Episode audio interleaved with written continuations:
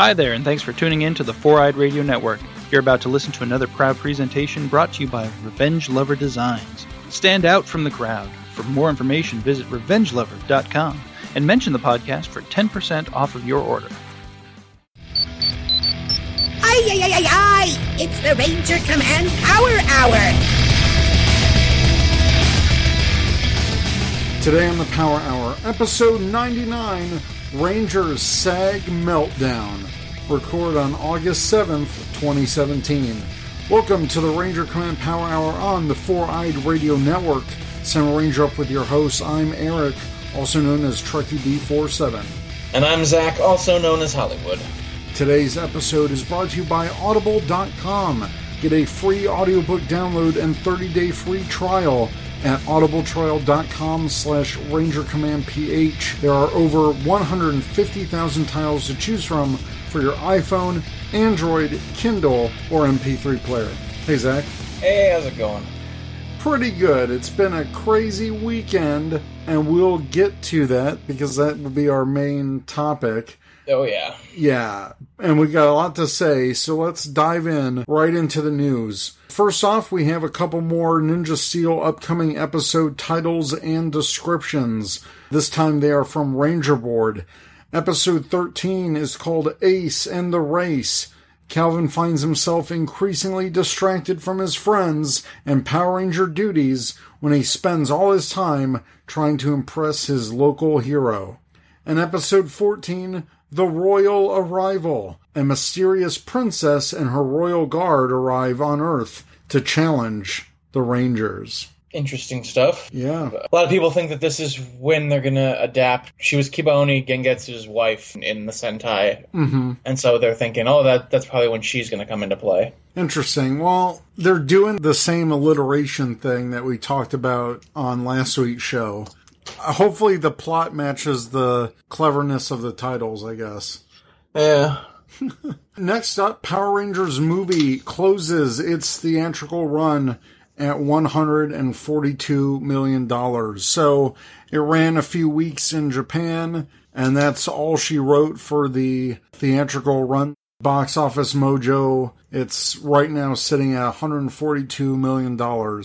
This does not count the home media sales, and I'm pretty sure we'll find out those details within the next couple of months. Oh yeah, I imagine it's it's a decent number for home video sales because I know that first week people were talking about buying multiple copies and, and stores were you know very low on stock.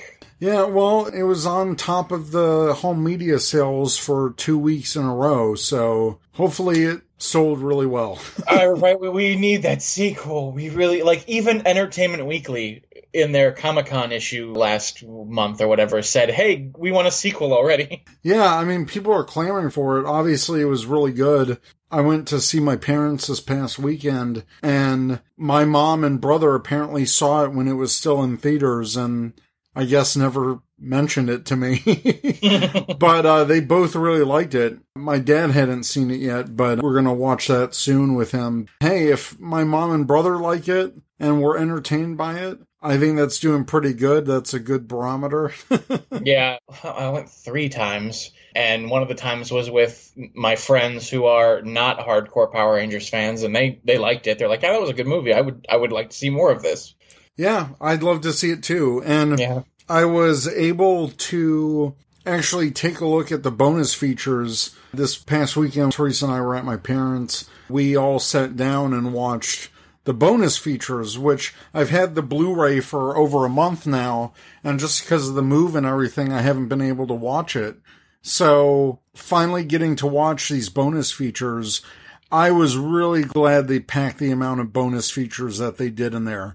And I think we watched it for a good solid two hours and we still weren't done with all the features that they had on there. So good job, Lionsgate, for giving us all this behind the scenes material. Because if this is all we get, I'm glad we at least got to see a look into the process of this whole movie. Yeah, I like the bonus features a lot. I really enjoyed the whole insight into like how the suits were made and how the the set design and stuff came about. I still haven't listened to the movie commentary yet. I think that's next on my to-do list because uh, I am a sucker for commentaries. My only gripe is that there wasn't a cast commentary. I would have Mm. loved, Mhm. loved, loved, loved to hear this cast talk about making this movie, but oh well. I mean, we get a we get a director commentary, and I think it's the writer or somebody is one of the other commentary. Yeah. They'll give good insight too. They'll just give a different perspective from what the actors know. So Right. And then we'll probably do our own commentary on the movie pretty soon, maybe next month or so. So everyone can look out for that and relive the Power Rangers movie with us. yes, Well, speaking of even more DVD stuff, now Lionsgate is releasing double season DVD collections for Samurai and Super Samurai, Megaforce and Super Megaforce, Dino Charge and Dino Supercharge. Their respective seasons will all be together. This is releasing on a wide release on October 10th, but people are already finding it right now at retailers like FYE. And this was originally reported by TV shows on DVD.com. There's nothing really new here except for the packaging art. It's going to be the same DVDs from the previous sets packaged together. And each one of these retails for like $24.95. So you can get pretty much the same thing that you would if you bought the individual seasons that just came out like a few months ago, which personally I think have the better artwork. So it depends on your preference, but if you already have these seasons on DVD, I wouldn't even worry about getting these. Don't even waste your money. yeah. For me, uh, I still need Super Mega Force, and I need all of Dino Charge, and then I have the complete series of Power Rangers. So I don't think I would get this double season disc. I would just get the regular season of Super Mega Force, but I would get the double disc of Dino Charge just because that way I have it all in one go. Oh, for sure. Next up, Mighty Morphin Power Rangers Racing Cars Formula Drift video has been released. This is called Power Rangers Cosmic Drift, and it features Formula Drift professional drivers Matt Field and Chelsea DeNofa as members of the Mighty Morphin Power Rangers Cosmic Drift team.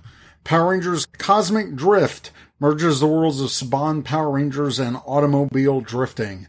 It's a celebration of their shared origins and spirit, born in Japan and loved by the US and globally. The two share themes of unity and synchronization. So, yeah, I watched a little bit of this video. I wasn't able to watch the whole thing. And it's it's MMPR suits and I'm like, man, this would have been a perfect time to do some shift into turbo. Right? Like I was just thinking, like, man, Turbo, it's it's handed to you on a silver platter. It's a it's a Power Rangers team about cars, and you're making a car video. but the MMPR nostalgia is too strong, unfortunately. It's way too strong. It's is. out of control. so that's the news for this week. Sorry, I just I just realized the perfect joke. Well, if it's out of control, it's in control, which is the drifting thing, right? If you're not, if I don't know, I, Ah. that joke that joke got away from me, but uh, It did. It, it was there for. It was there, and then I lost it, and let's just move on because I'm an idiot. All right. So this is the big thing that happened this past weekend. And I feel it's something that we need to address and talk about on the show because it's not often we get such candid insight from the cast and crew. So Friday night, I was driving all night to my parents in Michigan. Uh, me and Teresa were on the road and we got in at like, I think 2 a.m. Eastern time, uh, was when we finally pulled in and we just hit the sack. Well, I don't just fall asleep. You know, I gotta catch up on Twitter, see what I missed. Yeah, I do the same thing. And what did I see but Michael Taber tweeting some crazy stuff at, on a Friday night? So his first tweet, this was uh, August 4th at 11:53 p.m. Quote, breaking.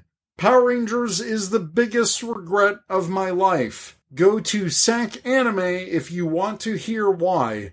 This message will self-destruct when I'm sober. And then he posted, not under contract, so ask away. And the only question he responded to when asked if going to PMC next year, he said, Boy, am I. You want unfiltered access? I'll give it to you. And then, sure enough, the next morning, it was all gone. Yeah, But he, not he bef- woke up and deleted everything. But not before it raging through the fandom. And See, that's the problem with the internet. It exists forever. Once you post it, it exists forever. I've got screenshots. Yep, exactly. Anytime I've had a personal freakout, I have tried my to keep it away from the internet because I know someone will screen cap it or something and it'll just be out there in the ether and it's it's not a good thing to have happen. Well, I kind of did this whole tweet storm about it. And first off, you don't put your phone away if you're drinking or get drunk. Yes, like that's don't don't drink and drive, don't text and drink, don't tweet and drink Yeah. because you get in trouble for this crap. And the entire Dino Charge cast is in attendance at SAC Anime, which is September 1st through 3rd. That's that uh, Labor Day weekend. And they've got the main six plus Claire Blackwelder. So you got seven Rangers there. Mhm. And he's saying, oh yeah, if you want to hear why, go to this. Go to SacAnime. I wonder if he's going to create some major drama at this convention. God, I hope not, just because he seems like a nice guy. We've seen green actors. What is it with with like I said, Neo Saban Green Rangers going haywire at conventions? Yeah, But- we we won't mention what happened with Hector David Jr. from PMC 2014. If you know the story, you know the story, but yeah. I'm not But, uh, I'm not going to spread that around. It's a shame that these guys have these little freakouts. But honestly, if you're a fan and you're going to that convention, just try to be as respectful as possible. Don't dig into it because if he keeps true to his word, because mind you, he was drunk when he made these claims. Sure. If he stays true to his word and comes out of that convention and says, "This is what I didn't like. This is why. This is why I hated it. This is why I regret it. Whatever. Blah blah blah blah." Then fine, whatever. He can air his grievances and deal with the consequences. But if he goes there and doesn't say a word, don't provoke it. Don't prod. That's the last thing you want to do is prod. I am kind of curious as to why this came out though, because saying Power Rangers is the biggest regret of your life, to me, it's like, man, that was your first big acting gig for a major show. And I get it. Saban Entertainment, they're not known for great conditions and, and the non union work. And we're going to get all into this because I was just doing some digging and came across other things that happened throughout the history of Power Rangers when dealing with union stuff. And it's not a good history for the brand in regards to union versus non-union. And there's been actors in the past that have come out against uh, Saban Entertainment and have gone on the record as to why the working conditions weren't the best. And it's just shocking to see this, at least for me, from Michael, because it seemed like everything was going well. It seemed like the cast really gelled on screen. You know, the stories might not have been the best in Supercharge from our perspective, but it seemed like the whole cast got along great. And maybe that was just a front by Michael. I, I don't know. What do you think? I agree with you. It does seem like the cast had good chemistry. It seemed like, you know, everything was fine behind the scenes. But granted, even the behind the scenes that we get, quote unquote, isn't the true behind the scenes. We're getting like the best of the behind the scenes. And we're Um, getting the scripted responses that they do on their YouTube videos and, and Exactly. all that Like, stuff. for all we know, there was a lot of work drama going on. And when you do non union work like that, these things can come up. And it, it, it all depends on, you know, the production company. And granted, we know that Saban has a history in the past of having contentious issues with their performers. And it's tough because you look at these things as an opportunity. Yeah, this is a major role. Hey, this is a, a kids show, a long running kids show. This is a big role. This is a big deal.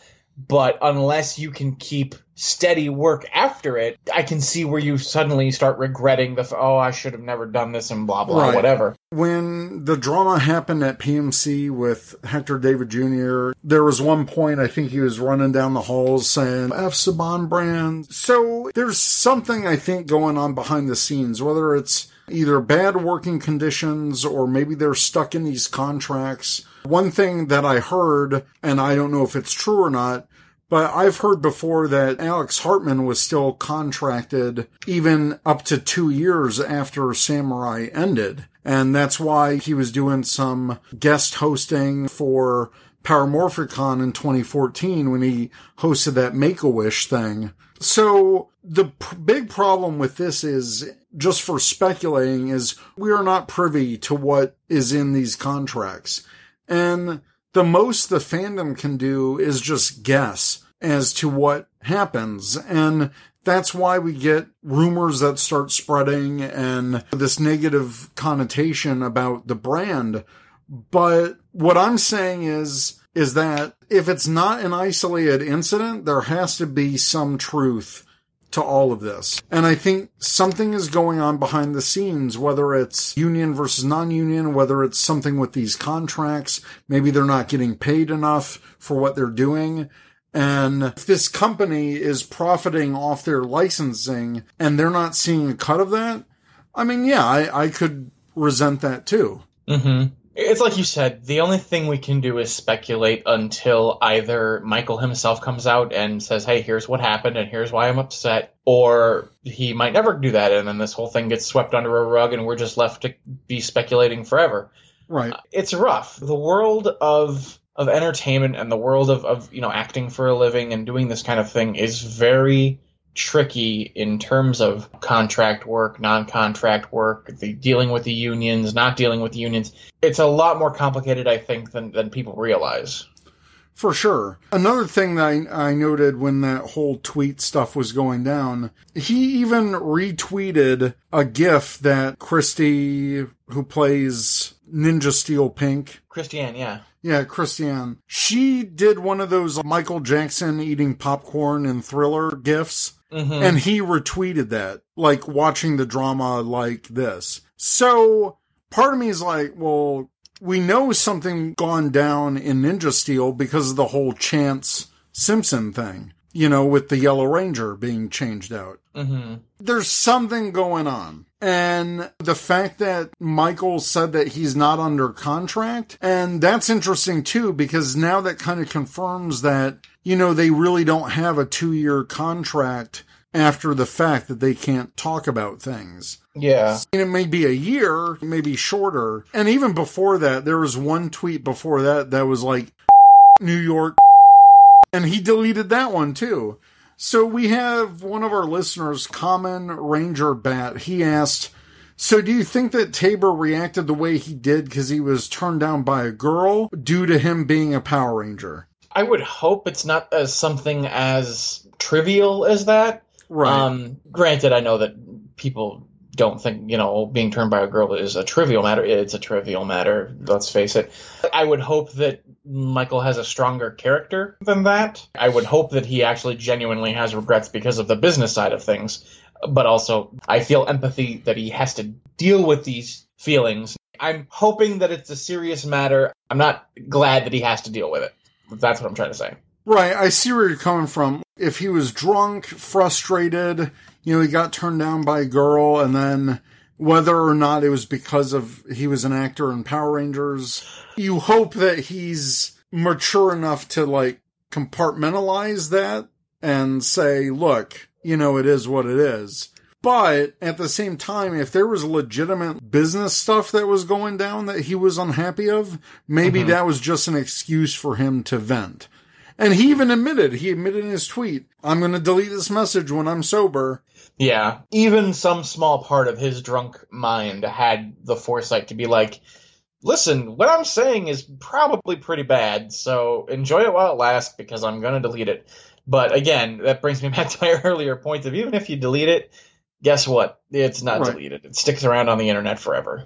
I don't know how many kids are on Twitter or if they even use it or pay attention to this, but my point is when you're throwing around words like, and even one tweet that he didn't delete, which was still up, he used the word retard, which that's politically incorrect and Yeah. not a very good thing to say. And we have to separate the actor from the character. Yeah, absolutely. A lot of times when fans meet an actor, they have a certain expectation of, oh, I'm going to meet, you know, so and so who played this character. I'm expecting to meet this character.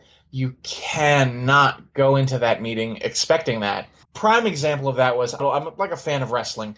Sure. Went to a local show where Mick Foley, aka Mankind, huge wrestling star, lots of people know him he was there doing a signing and, and a meet and greet at this local indie house show here in, in Illinois. And I had this whole expectation of like, man, Mick Foley, he's always seeming like such a nice guy and so cool. And like, I bet he's going to be great to talk to.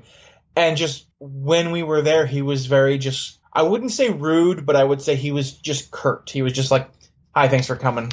Okay, thank you. And he would just sign Yeah. things. And it soured me a little because I don't know if it was just he his experience as at that promotion wasn't going well or if he was just having an off day or whatever.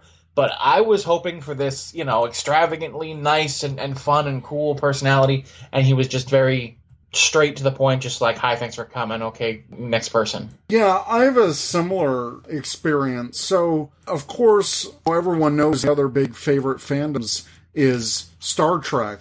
The first time I saw William Shatner in person uh, was at a panel. It was a panel that he was a part of, and, you know, I thought he was funny, but at the same time, it started to be about all of his current projects at the time and not about Star Trek. And I'm like, dude, you're kind of at a Star Trek convention. Like, I want to hear about Captain Kirk and the original days and all that stuff. Mm-hmm. So later on in the convention, this was at a Wizard World. I had got the ultimate VIP whatever package. It was the first time and last time I ever did something like that for a convention, specifically for one actor.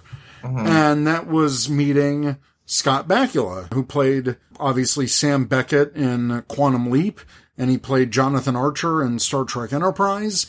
And I always really liked him as an actor, so I doubled down and got his full package, the whole experience, and getting a photo op and this and that. Well, his line was next to William Shatner's booth area. Mm-hmm. And clearly, it's freaking William Shatner. Like, his line was just insane. But since we were next to each other in lines, you know, I got to see how he treated some fans. And it was really just like, okay, I'm looking down. What am I signing? Okay, bye. And there was like no interaction. Just kind of like push them off and on your way. Mm-hmm. And I thought, geez, what a jerk.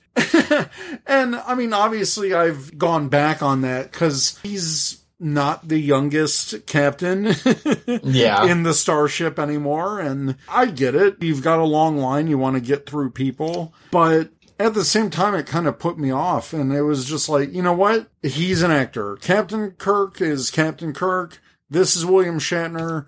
He's got a lot of people to get through for this autographing. He's probably way tired. I get it. Yeah, we have had experiences at cons. For example, uh, when we went to LexCon, we had a great time meeting some of the of the celebrities there. We got to sit and chat and talk for a while, and then other times it was just like, "Oh, hey, how's it going? Okay, see you later, bye." And you understand to some degree because yes, there are those actors who have huge lines and they have to get through hundreds, if not thousands, of people a day, and it just it can be very exhausting. And Mhm. and sometimes we catch these celebrities not at the height of their game, so to speak. It behooves people to try and make that distinction between character and actor and Right. and lower their expectations a little bit. I think if you go into something with lowered expectations and something good happens, then hey, great, that that is even better. If you go into something with lowered expectations and the expectations are met or not met at that lowered level, then you're not as disappointed. Sure. My thing regarding Michael Taber is he hasn't really done conventions. And I think SAC Anime, aside from PMC, at the last PMC, that was their own panel. Yeah. And, you know, they were signing for fans and all that stuff afterwards. And I didn't get to meet him, but that was really their first convention. Granted, it was under the guise of Saban Brands and they were walking around and they had their own people and that kind of a thing. But I don't think he's done a just standalone convention away from that. And for this to come out, you know, a month before that appearance and the fact that he even name dropped it, like, oh yeah, you want to know everything? Go for it. It's frustrating, but I can see where he's coming from, especially if something went down in the show that we're not privy to. this uh, upcoming appearance at SAC Anime, you know, like I said, either he is going to just spill the beans and say everything he has problems with and just vent in a very public space, which granted isn't the best idea, but if you have to vent, I mean, you have to vent, or he's just going to try and play it as subtly as possible and be vague with his answers. Yep. And again, if, if that happens, don't poke and prod. If you're going to this convention, don't sit there and, and try to twist the answers out of him because it's not going to end well. No. So what I want to get to was obviously if it is a big regret in his life, that means there's something going on behind the scenes.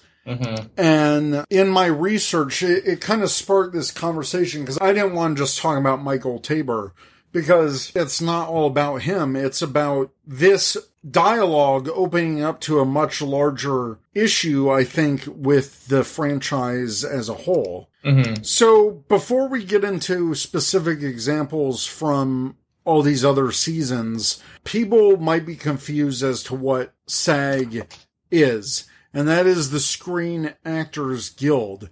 It is a union, is a union for actors, basically. Mm-hmm. And what a union does is in specialized industries, not just acting, but there's, you know, metal workers unions and welders unions and all these different unions. And what a union does is you have the power to band together with an official group that represents your industry so that you can make changes and set standards that employers have to adhere to.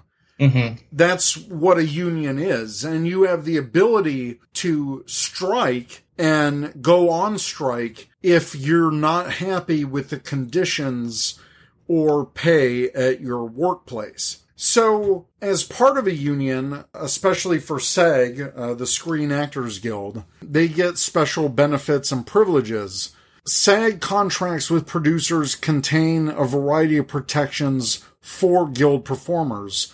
Among these provisions are minimum rates of pay, adequate working conditions, special protection and education requirements for minors, arbitration of disputes and grievances, and affirmative action in auditions and hiring. So this is all very good things that help protect actors from bad working conditions. Yeah.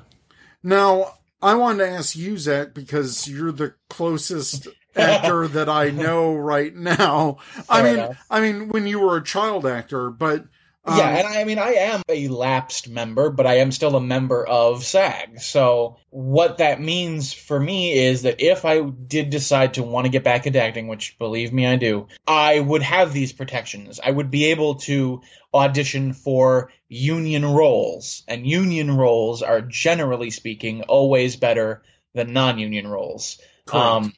Non-union roles uh, you could get a big show like power rangers you could get a movie an independent movie something like that but generally speaking uh, it is a very union industry you, you must be in the union to get certain roles right. and when I got the role in Parenthood when I was a kid, it was a union role. So the first thing they did was said, okay, here you go. You are now a part of the Screen Actors Guild. And with that came so many benefits and protections and perks and things like that. I have a right to residuals anytime that they sell uh well not so much sell the movie anymore but anytime they show the movie on air on tv on cable anytime somebody digitally watches the movie on an on-demand service Sure. i still get residuals for my role. And it's because i was a member of the union. With non-union roles you're not always guaranteed stuff like residuals or likeness rights and stuff like that. But yeah so i looked into it and because i'm a lapsed member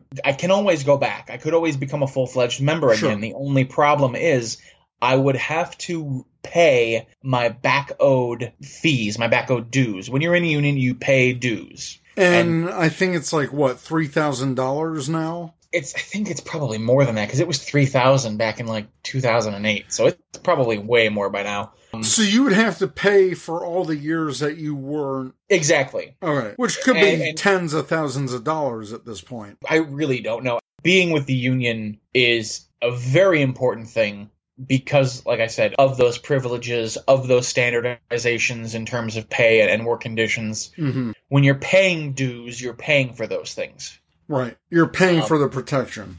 Exactly. It, it, it sounds like organized crime. yeah, yeah, yeah, you got to pay for protection. But no, it, it's true. Every Right. union does it. Every union has dues. My mother, who works for the airline, she's in a union. She has to pay dues. It's just a fact of life. You, you pay these dues to be in this union, and this union will always have your back with matters related to your work. Yeah, they'll always fight for you. hmm A couple more things in addition to SAG, like you mentioned, standardized pay and work conditions. All members of the guild agree to work only for producers who have signed contracts with the Screen Actors Guild.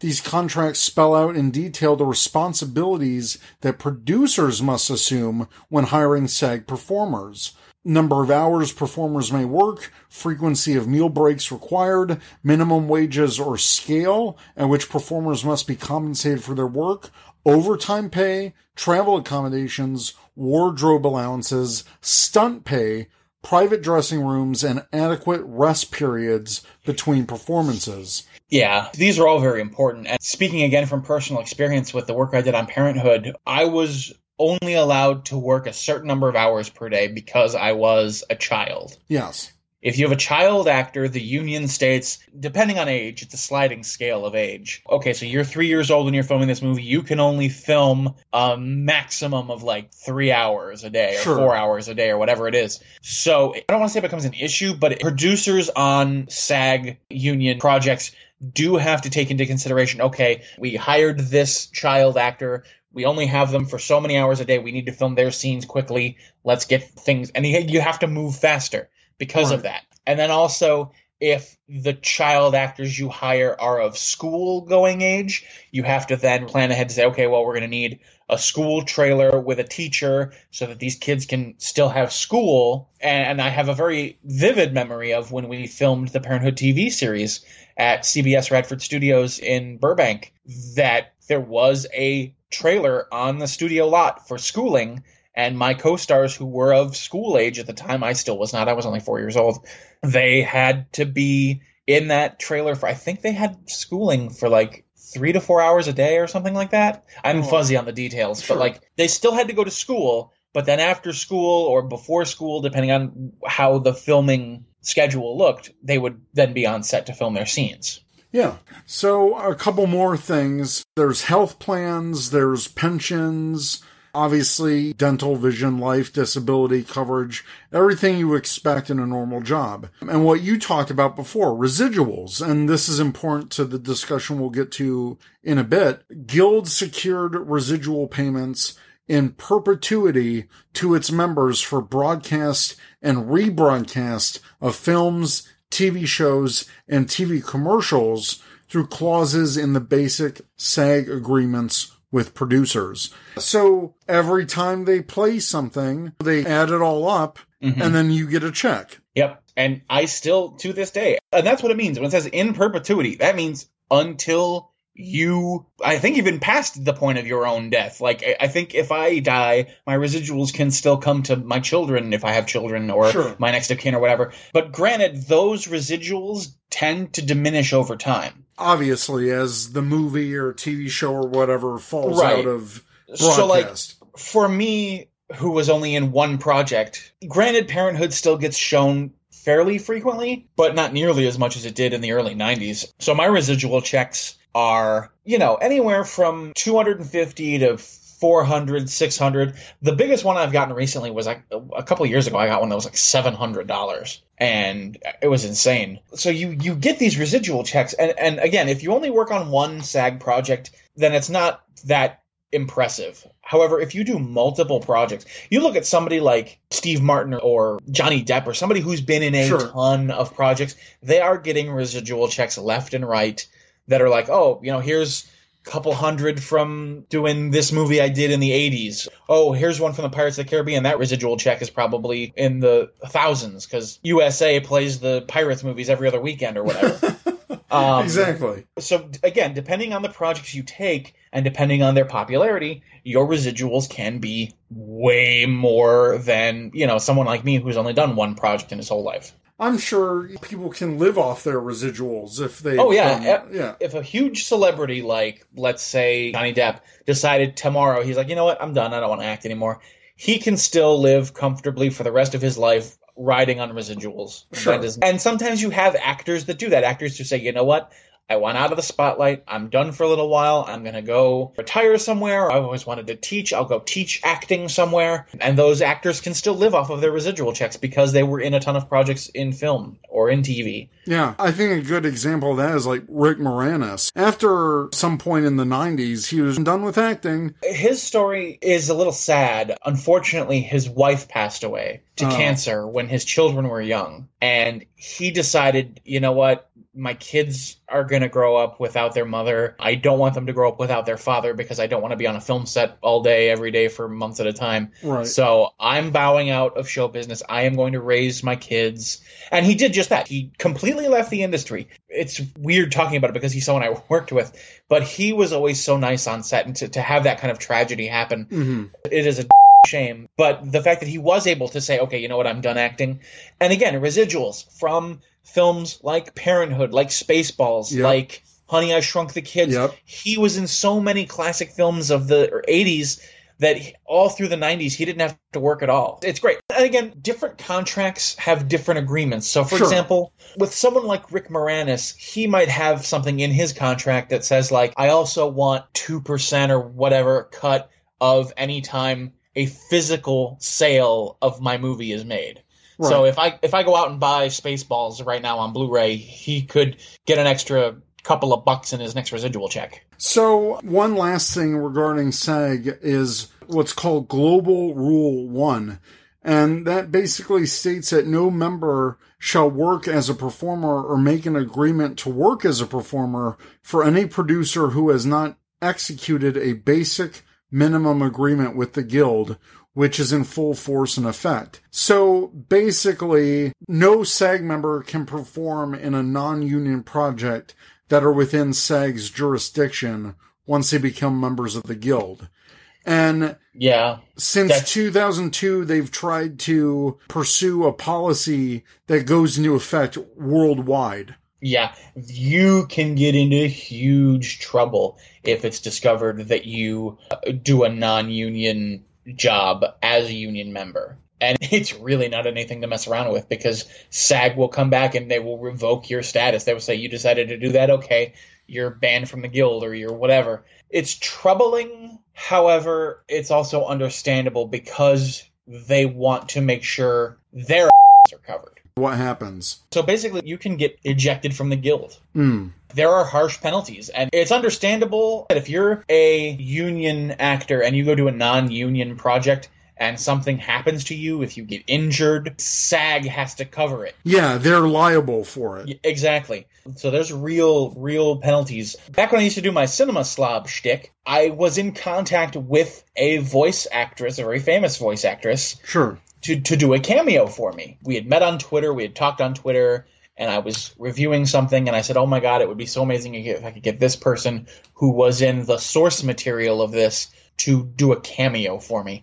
And one of my first things I asked her, I said, Is this going to be a problem? Because, you know, I know you're a SAG AFTRA. AFTRA, by the way, is the Academy of Film Television Recording Artists. That's Yes. And they, they merged. They did merge. Uh, they used to be two separate entities. It used to be SAG was for film and AFTRA was for television and music and whatever else. But it's all just one big thing now. Yeah. And so I had messaged this actress and I said, "Is this going to be a problem because this is an independent internet production and you are a SAG union member?" And she told me, "Don't worry about it."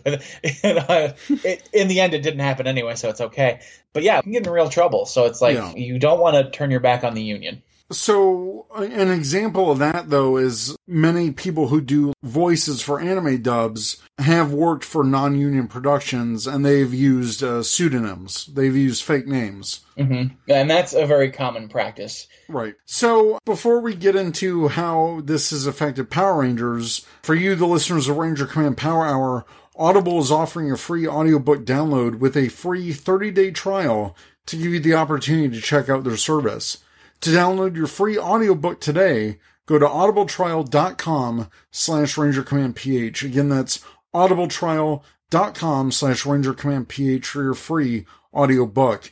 And currently what I am reading is the Expanse series of novels. And Sci-Fi Channel has done a TV show based off the books. They're currently filming the third season, but the books are amazing. Like I got into the show first I mm-hmm. ran out of stuff to watch, so I'm like, oh my god, I'm just going to read the books.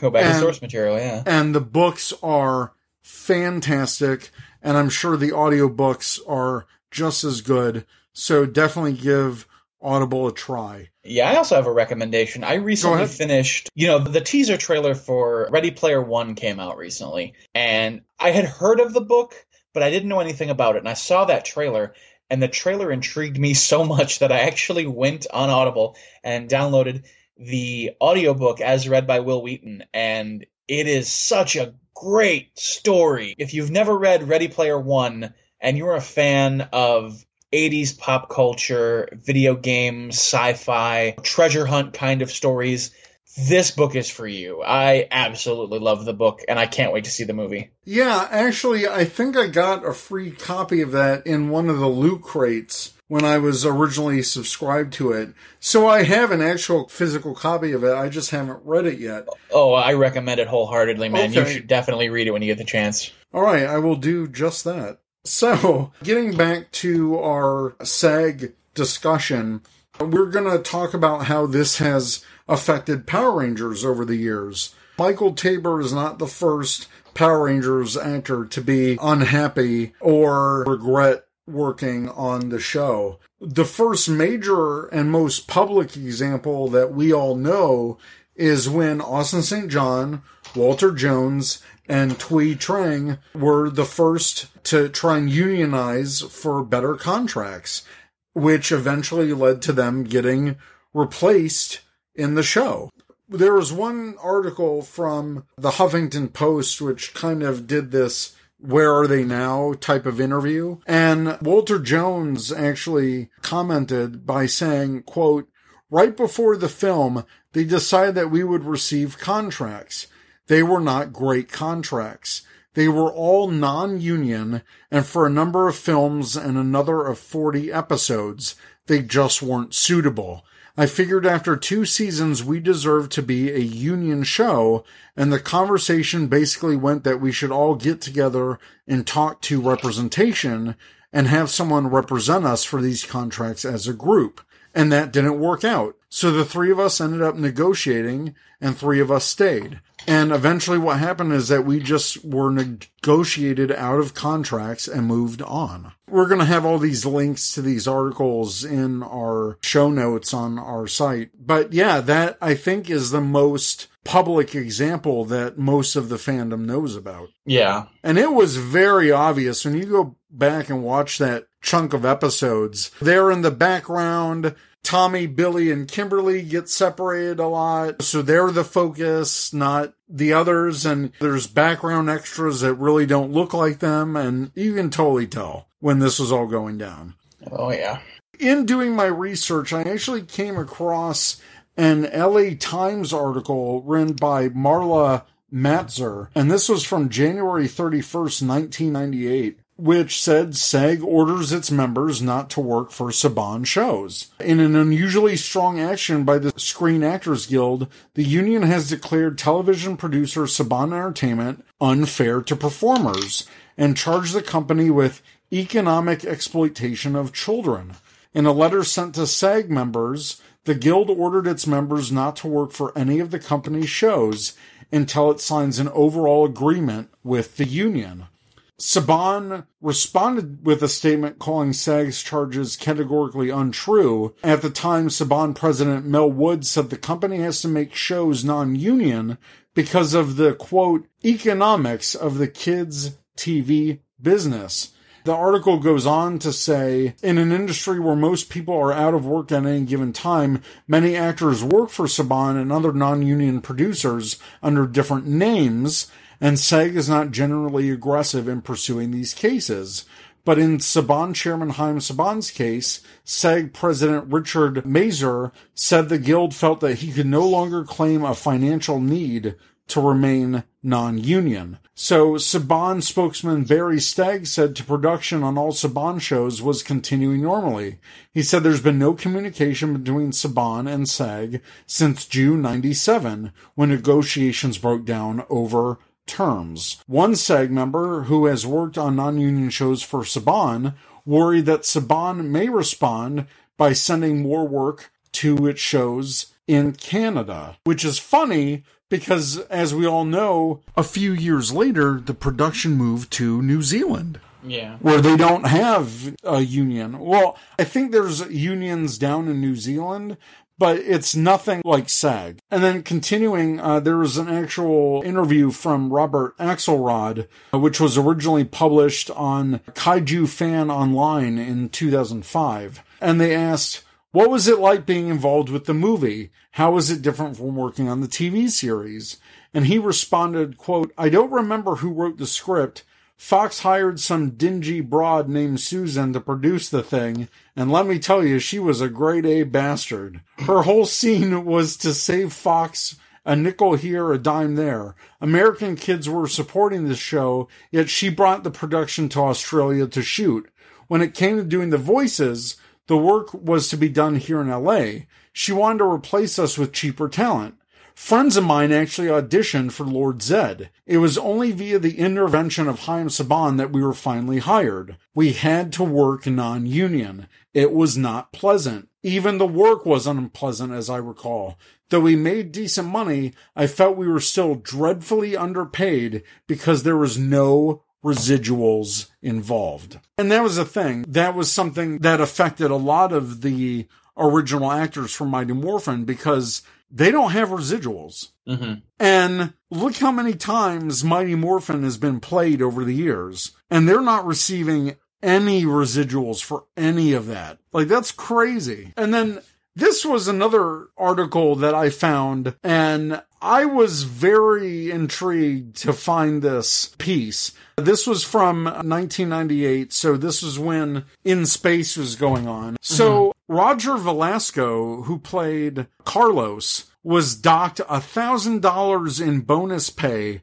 for showing up late to a recording session. This article was from uh, 1998 in February, and it said that he showed up 45 minutes late for a looping session and an infraction of Saban rules that cost the teenager $1,000 in bonus compensation or more than his take home pay for shooting an entire episode of the non-union kids TV show. The article goes to say Saban's contract with the show performers provides that in, in addition to their salaries, which are far below the union scale, actors receive $200 per episode in the form of a bonus for quote unquote good behavior.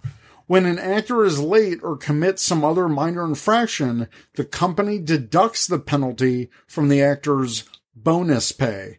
And Backstage West, who originally did this article, they said this practice will probably come to an end when Saban finalizes an agreement with the Screen Actors Guild covering live action children's shows. the one area still subject to negotiation after Saban agreed in February of 98 to sign SAG's basic contract. So up until In Space, the show was non-union and they did this Screen Actors Guild and until Wild Force, the show was union. Mm-hmm. SAG declined to comment, although a SAG source said that it's certainly not surprising to hear this sort of practice occurring in a non-union environment.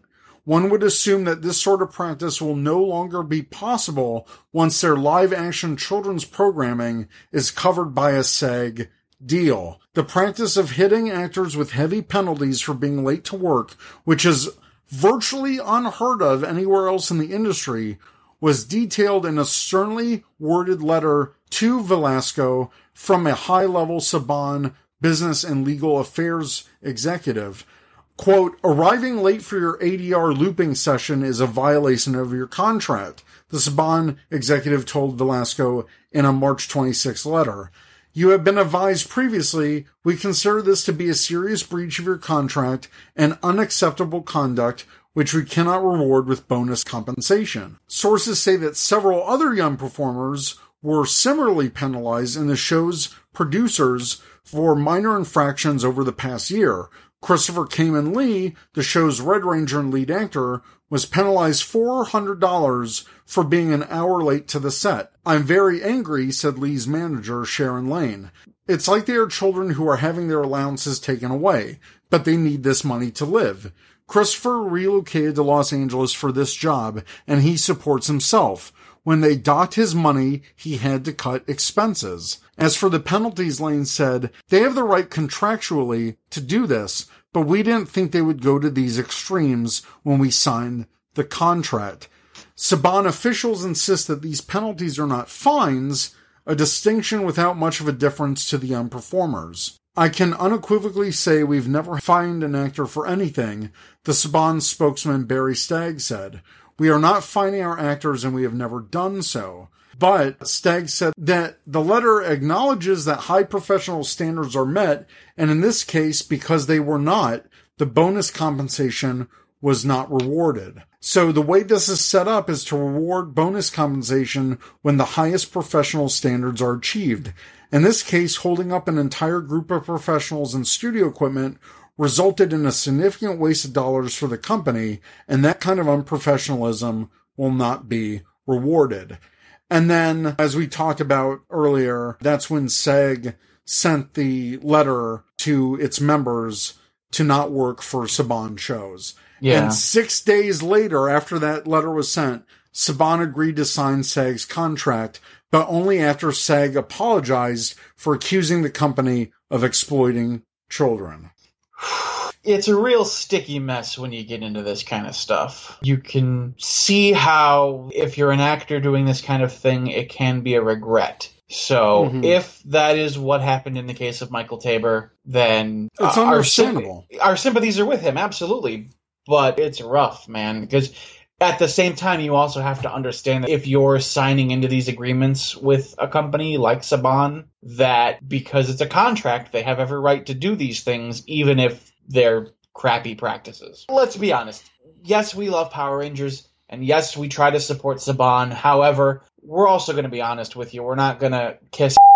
If these practices are still in operation, that's really shady. We hope they aren't, but you know, we can only speculate. Right. It just seems that there's a lot going on recently with Saban Brands when they retook over Power Rangers and just the production of the show. It's like we've noticed the dip in quality when it comes to uh, the writing. Obviously, we complain about it all the time. But also in Dino Supercharge, there were a lot of editing mistakes. Like the crap where there was two codas in the morphing sequence um, all the reuse of uh, music and all that stuff.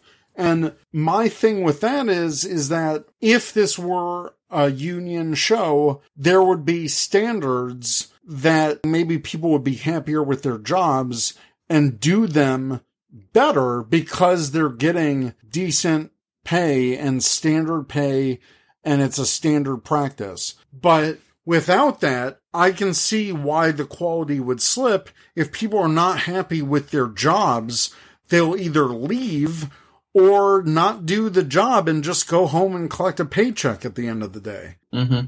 Couple more notes just in Power Ranger shows and then we'll move on.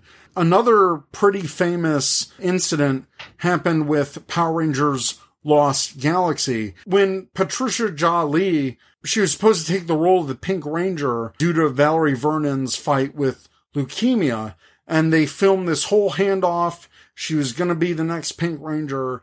But due to the uncertainty of Vernon's cancer fight at the time, she later won. That's why she had a resurrection in the finale. The crew was unable to drop Vernon from her spot in the opening in order to pay Lee the same rate and benefits since PR was SAG union at the time, instead of sticking her in the back end of the credits for much less. Patricia Lee quit, necessitating a reshoot of the ending using stuntmen for stand-ins, and Melody Perkins, who played Astronema Karone, was hired to replace Patricia Lee. Mm. Another more recent example was Power Rangers Super Mega Force, where Erin Cahill, who played Jen in Time Force, she genuinely wanted to return to the show and the team up, but couldn't because she is now a SAG member and the show is non-union, which would prevent her from working on the show. Mm-hmm.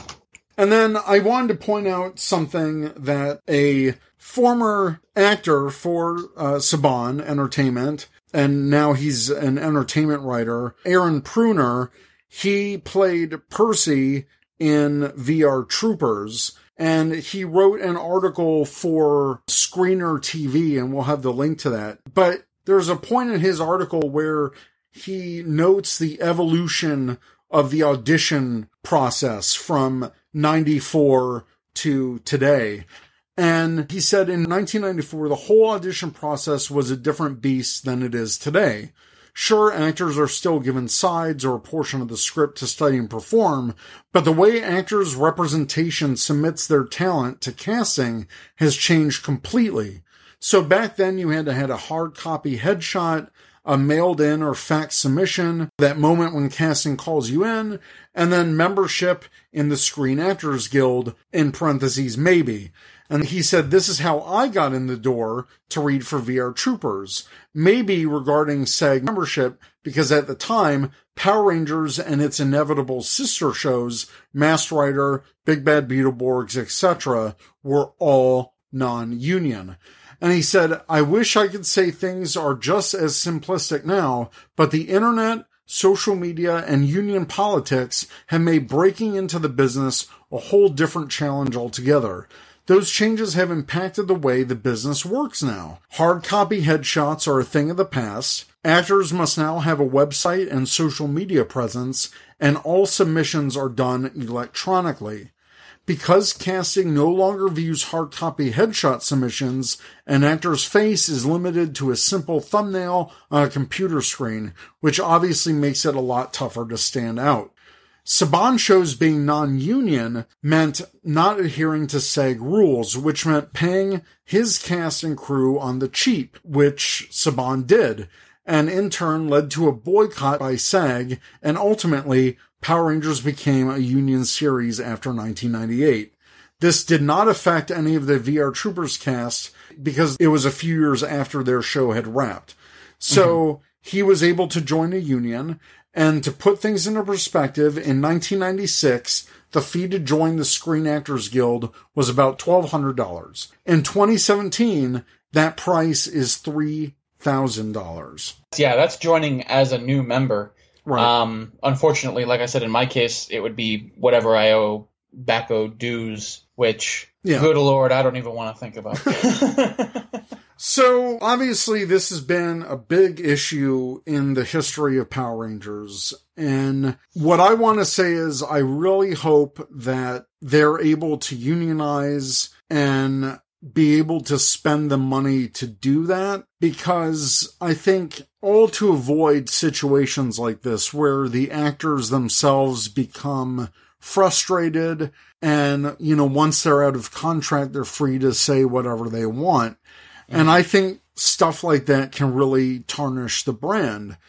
And at some point, you have to consider what's good for the brand and how much are we willing to spend to protect our image. And some might say that it's already too late for Saban brands, that they've been doing this for years. This is the way they do it.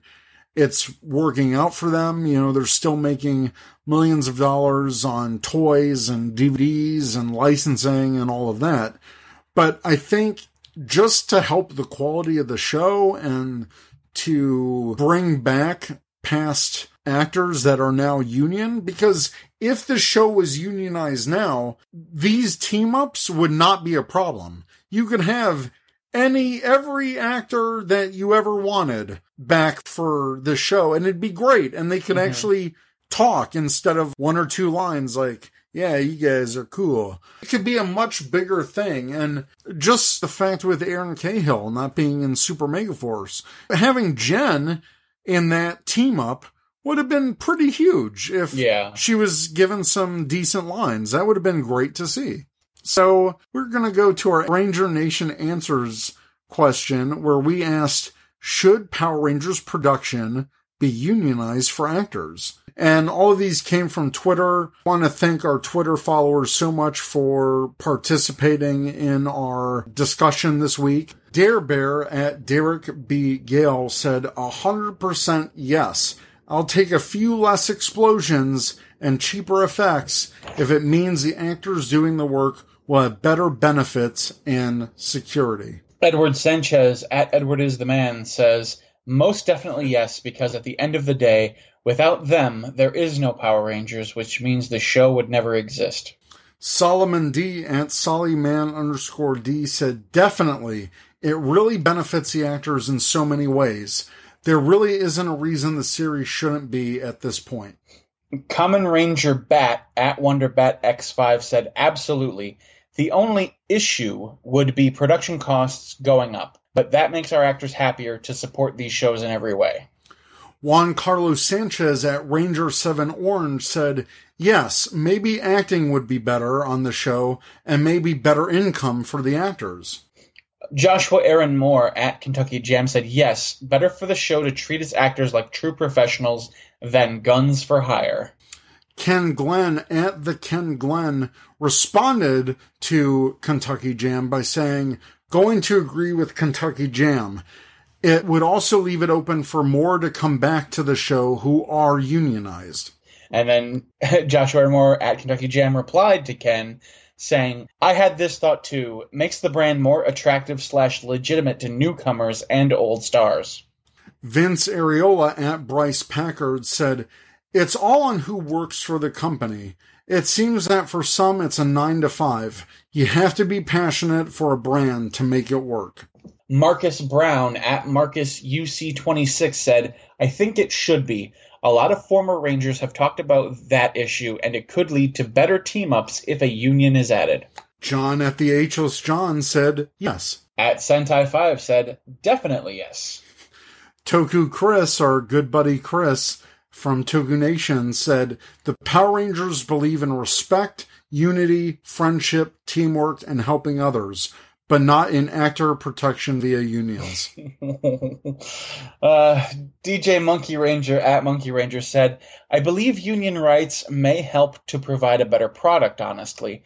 The problem is that I don't think Saban Brands is willing to foot the bill. Shukin Shinobi, Brian, said, Yes, production costs be actors come first you wouldn't have issues like Hector or Michael if you actually cared about your actors. Amen to that. Kevin Exnikios at JediMon 2005 uh, was replying to Brian at Shuken Shinobi saying, Unions were first created because big, wealthy employers were treating their employees as borderline slave labor.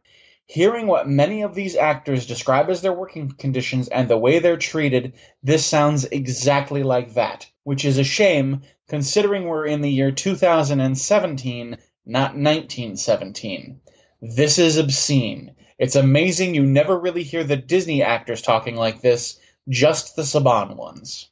Tommy Brevard Jr. at Kid Flash DBN said, yes, it was union once. Jacob Harmon at Jake Harm says, My dad is a union steward. He's built submarines for 47 years. The union has saved a lot of his friends. Same concept here unionize. Deca Blue 25 said, The issue with SAG is that it hurts both sides. SAG actors will have to pay more for their membership, and also production costs could rise. Not to mention the overtime pay would be crazy. I think in the end, it's going to be worth it. If it makes the show better, if it makes them more accountable for what they're doing production wise, I say you have to do it. Like, if you want to be yeah. respected as a brand, if you want to be respected as a production company, do it. And they have recent experience with this because the Power Rangers movie, it's freaking Lionsgate. Of course they have to be SAG. Yeah. And all the actors had to be. as someone who is still kind of with the union, even though I'm not really, I support the union 100% because without the union, actors can just be stomped on. You can just walk all over your actors if you're not a union production. And that's a shame, really. There was that recent controversy with uh, video game actors, with, Yes. with voiceovers for video games. And during that whole time, I stood with the union saying, you know what? Hey, video games, if you want to have these actors, you need to make a deal with the union because their conditions are rough too. People think, oh, you go in a, a booth and you sit for a couple of hours. But they don't think about things like voice strain. If you Mhm. get sick and your voice is, is wrecked for a couple of weeks, it's it's hard. So I was with the union on that. I'm generally with the union on most things when it comes to actors because a unionized workforce is a good thing not only for the protections, not only for the benefits, and not only for that sense of community, but also just to be not treated like slave labor. Like JediMon 2005 was right in his point about this is 2017. We need to be treating our employees better, no matter what profession they're in. Definitely. Because, you know, if someone is treated unfairly, they're going to be public about it and they're going to say, hey, I was with this company. Don't do it. Especially in this day of social media where Yes. you can reach millions of people in an instant. I know the old saying goes there's no such thing as bad press. That may have been true back in the day when the facts were hard to get out. But nowadays, people can have instant access to all the facts, and there is such a thing as bad press. I'm sorry to say. Yeah. I'm not someone who I, I've never been SAG or anything like Zach has experienced, but I just want to say I'm all for fair treatment of employees, uh, employees' rights, safe working conditions. I, I'm really all for that. The entertainment industry is exactly that. It's an industry. People are making money. They're making films for us to enjoy and consume. And, you know, stunt actors are putting their lives on the line. Actors are providing their humor, their personality to some amazing roles. And even the people behind the scenes, the visual effects artists, the composers, the production people, anyone on set, they are working day in and out for us to sit our butts on the couch and watch some great or not so great shows. And I think that anyone involved in this industry should be treated fairly with respect. So I'm with you, Zach. I fully support unionization and the Screen Actors Guild.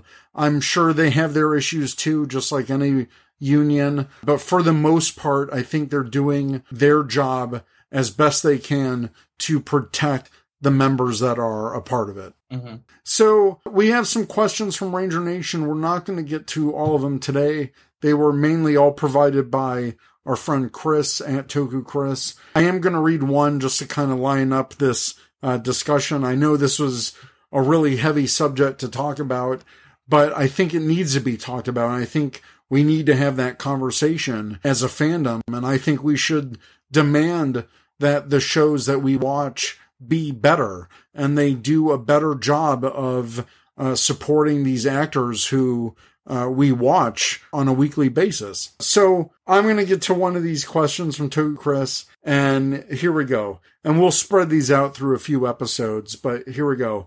Why would Zyuohger be a better season to make as Power Rangers instead of Kyuranger?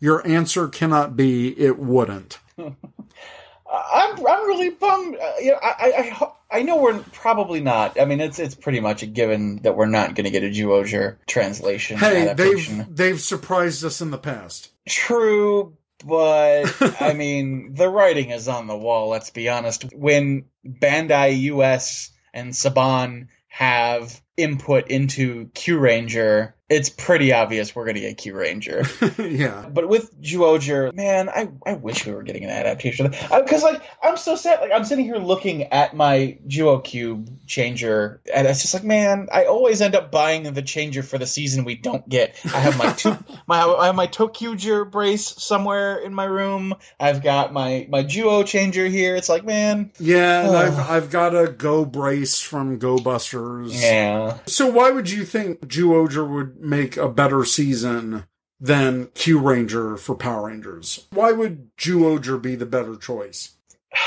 See, this is hard because my honest answer is obviously I think Kyuranger is the right way to go. But Zyuohger could be a good replacement because of the fact of young kids especially like that sort of cube design like Minecraft is insanely stupidly popular still Yes. in that age group and a, a series like that with the with the cube mecha with the cube changers with the almost video game elements to it would be a pretty darn good series especially if they do that thing that they do where they take what is considered a cutesy or comedic series in Japan and make it like more mature over here like what Oh, they sure. did with like like what they did with RPM and Go Onger Yeah, exactly.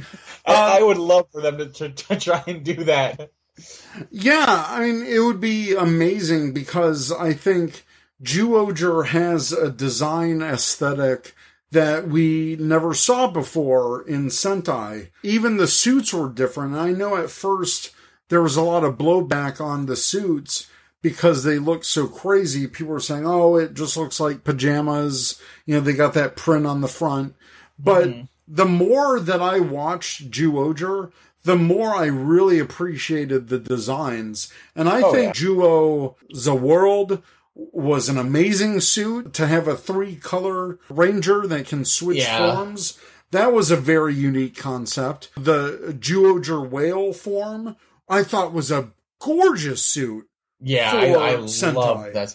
Anytime a long coat is integrated into a ranger design, Zyuoh Whale and Ryu Commander for, for Right. Kyuranger, those long coats, oh, oh, I love those designs so much. They look Um, really cool. But yeah, uh, that's that's probably reason number one. It would make a better adaptation. Is it was just so original in terms of design.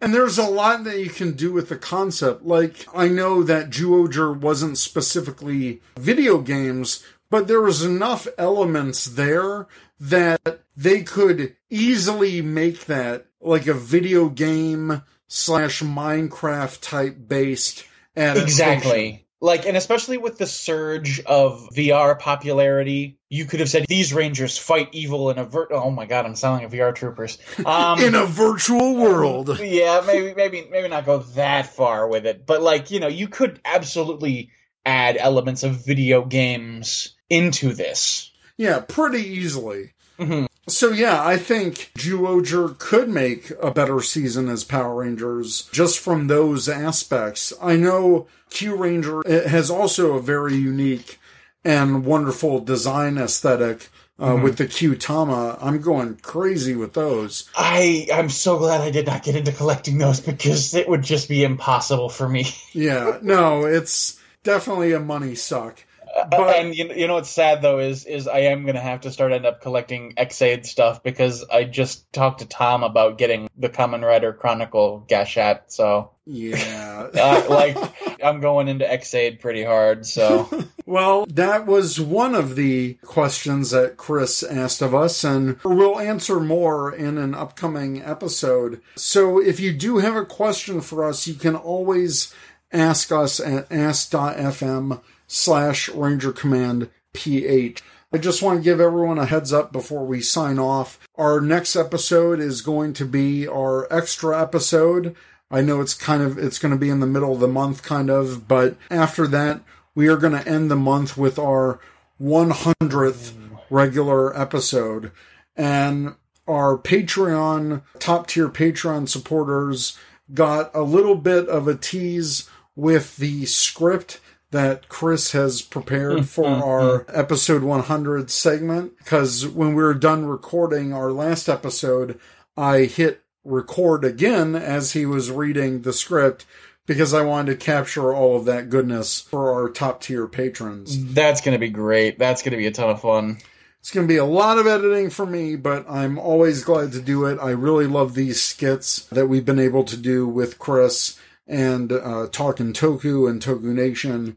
So we have a lot of stuff. There's a lot of stuff going on in the month of August for Ranger Command, and we will have uh, maybe a big contest coming up, and especially our 100th regular episode. Hopefully, we can secure all the things that we want to secure for that. And I just want to say again, we're going to be saying it all month, but really thank you to our listeners who have kept us going these years, these three years, going into our fourth year. So thank you so much. Ranger Nation, let us know what you think. If you have questions, you can email us at rangercommandpowerhour at gmail.com or check us out at rangercommand.com. We're on Twitter at rangercommandph, askfm, rangercommandph. We're on YouTube, Instagram, Facebook at Ranger Command Power Hour, all one word. And if you want us to talk more about some of these issues with the show as they come up in this social media drama filled world, let us know. Hit us up on any of those channels and we'll definitely talk about it. This was very interesting to research all of these articles about uh, the whole SAG thing. So we will have links to all of these original articles and sources in our show notes. And again, thank you so much for listening. Thank you, guys. We'll catch you guys next time on Ranger Command Power Hour. it's gonna be legendary. You've been listening to the Ranger Command Power Hour, only on the Four Eyed Radio Network. You can catch a new episode every other Saturday. Find us on the Morphing Grid at www.rangercommand.com. Follow us on Twitter at RangerCommandPH and like us on Facebook.com slash Ranger Command Power Hour. This is Truckee B47 from the Ranger Command Power Hour, and you are listening to the Four Eyed Radio Network. Ranger Command is now on Patreon. Become a patron by pledging as much or as little as you like every month and receive cool perks. By pledging, you are helping us make our show even better. Go to patreon.com slash rangercommandph to learn more. Thanks